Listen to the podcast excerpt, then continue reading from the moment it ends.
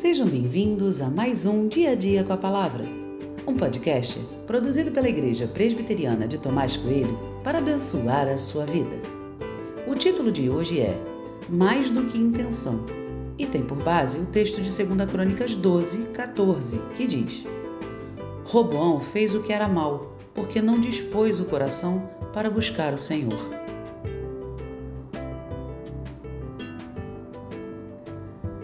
Não sei se sou muito otimista, mas imagino que todo mundo queira fazer a coisa certa.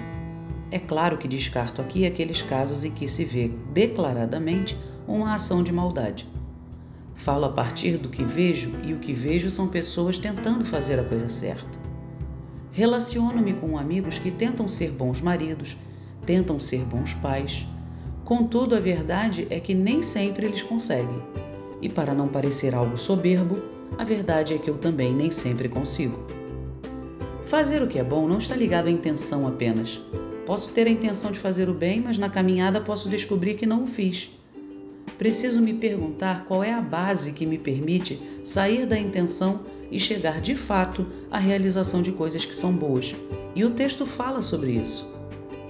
Roboão fez o que era mal porque o seu coração não estava conectado com Deus não havia disposição de sua parte para ouvir o que Deus falava.